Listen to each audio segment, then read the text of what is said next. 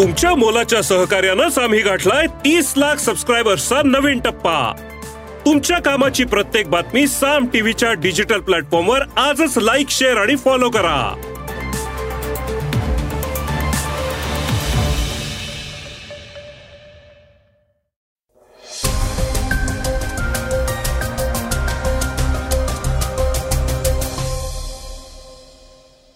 नमस्कार मी गौरी कुबेर.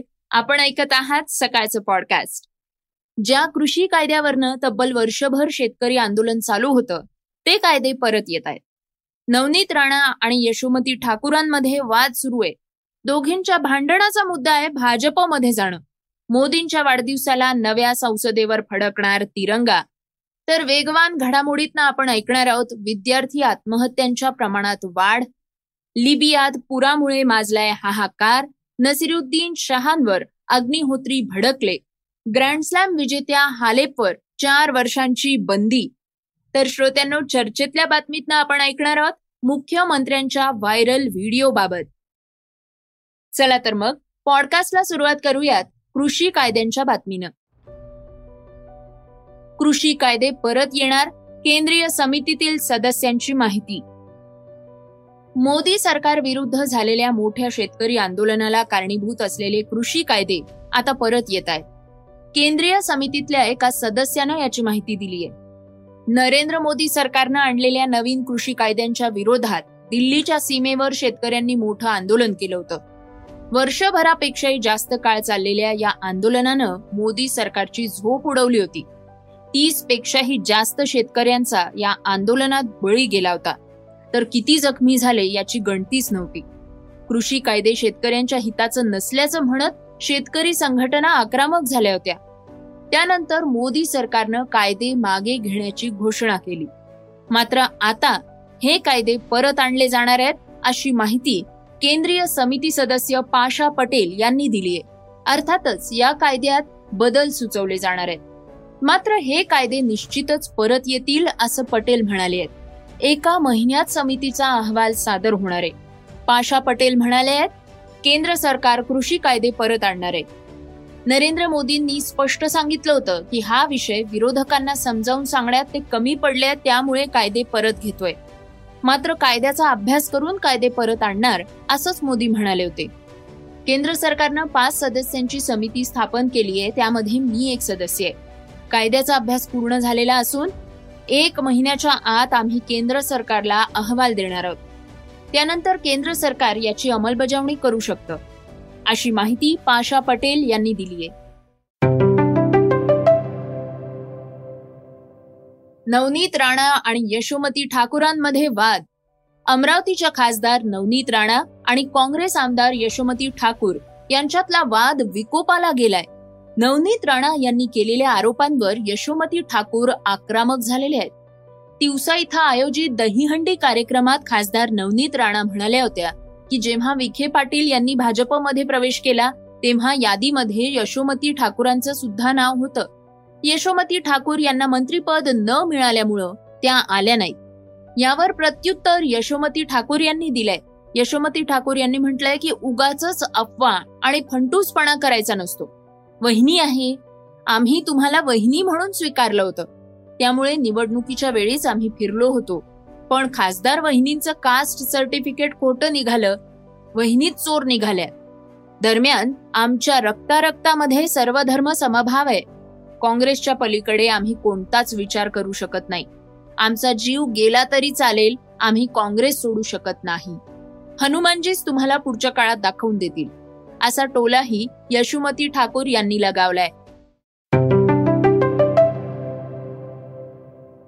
मोदींच्या वाढदिवसानिमित्त नव्या संसदेवर फडकणार तिरंगा.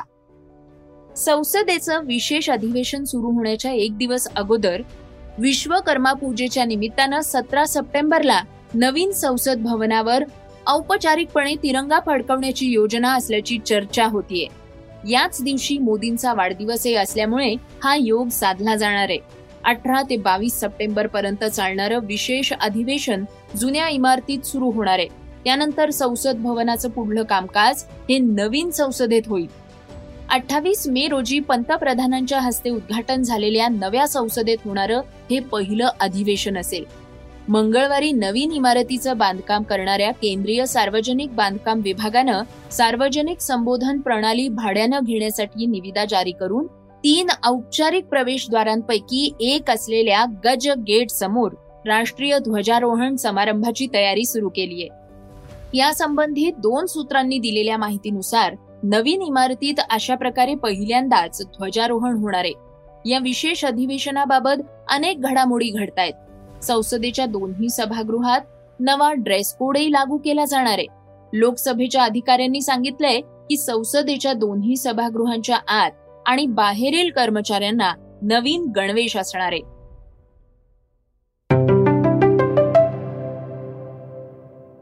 श्रोत्यांनो ऐकूयात वेगवान घडामोडी. नॅशनल क्राईम रेकॉर्ड ब्युरोनं दोन हजार बावीस सालची नवीन आकडेवारी जाहीर केली आहे महाराष्ट्र तमिळनाडू मध्य प्रदेश आणि कर्नाटक या राज्यांमध्ये सर्वाधिक आत्महत्या होत असल्याचं या रिपोर्टमध्ये म्हणण्यात आलंय. एकूण पन्नास पूर्णांक चार टक्के प्रकरणं याच राज्यांमध्ये पाहायला मिळत आहेत दोन हजार वीसच्या तुलनेत देशात आत्महत्यांच्या प्रमाणात सात पूर्णांक दोन टक्क्यांनी वाढ झाली असून ही चिंताजनक बाब असल्याचं म्हटलं जात आहे लिबियातल्या डर्ना शहरात वादळ आणि पुरामुळे हाहाकार माजलाय. त्यात जवळपास दहा हजार लोक बेपत्ता आहेत. तर पाच हजार दोनशे पेक्षाही जास्त मृत्यू पावल्याचा अंदाज आहे. शहरातून वाहणाऱ्या नदीला पूर आल्यामुळे ही दुर्घटना घडलेली आहे.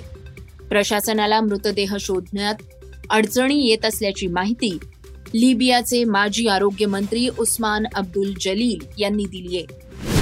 प्रसिद्ध अभिनेते नसिरुद्दीन शहा यांनी the Kashmir files the Kerala story आणि गदर टू यांसारख्या चित्रपटांचं इतकं लोकप्रिय होणं हे अस्वस्थ करणार आहे असं वक्तव्य केलं होतं. यावर पलटवार करताना विवेक अग्निहोत्रींनी नसीर भाई म्हातारे झाले आहेत. त्यांच्यातली नकारात्मकता वाढत चाललीय मी त्यांच्या अभिनयाचा चाहता आहे आणि मी त्यांना ताशकंद फाईल्समध्ये पाहिलाय असं म्हणत कान टोचले श्रोत्यांनो टेनिस विश्वाला धक्का देणारी एक बातमी समोर आली आहे.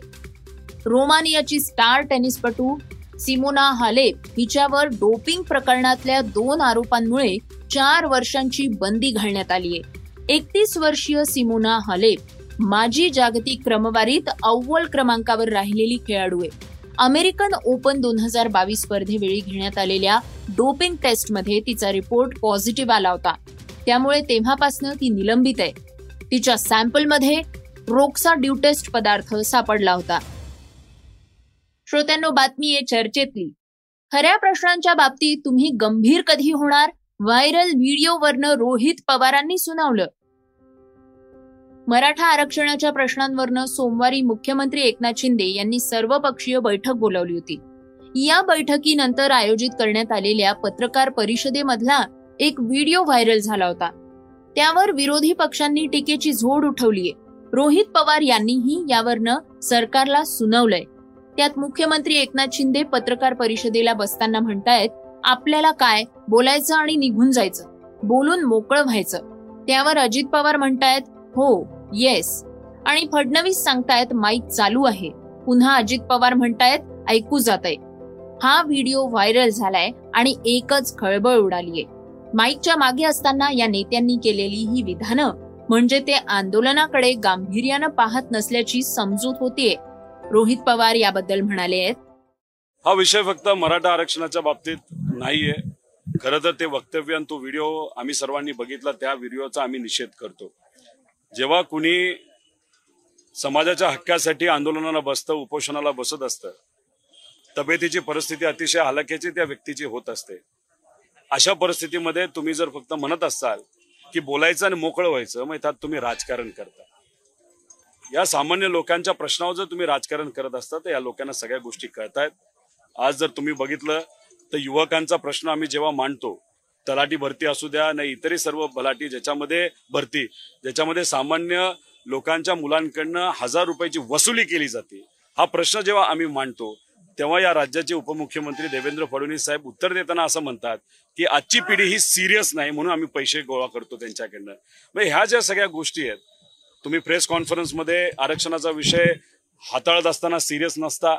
त्याच्याच बरोबर तुम्ही युवकांच्या बाबतीतला प्रश्न हाताळत असताना सिरियस नसता. कपाशीच्या बाबतीतला प्रश्न सोडवत असताना तुम्ही सिरियस नसता. आज दुष्काळाचा प्रश्न अख्ख्या राज्यामध्ये तेव्हा तुम्ही सिरियस नसता. पण हो पदं कुठली मिळवायची? मुख्यमंत्री पद कुठलं कोणाला मिळालं पाहिजे? त्याच्याच बरोबर उपमुख्यमंत्री आणि इतर पदं आणि जे काही वेगळे वेगळे ज्या संघटना असतील त्याला आपल्याला कुठंतरी एक एखादं पद आपल्या कार्यकर्त्याला कसं देता येईल यासाठीच फक्त हे विचार करतात. त्या बाबतीतच हे सिरियस आहेत. पण सामान्य लोकांच्या बाबतीत कुठेही या सरकारचा सिरियसनेस आपल्याला दिसत नाही. व्हायरल झालेल्या व्हिडिओवरनं मनोज जरांगे पाटील यांनी सरकारला खडे बोल सुनावले आहेत. ते म्हणाले जर हे सत्य असेल तर सरकारला समाजाची दिशाभूल करणं महागात पडेल. सरकारला आपण एका महिन्याचा वेळ दिलेला आहे.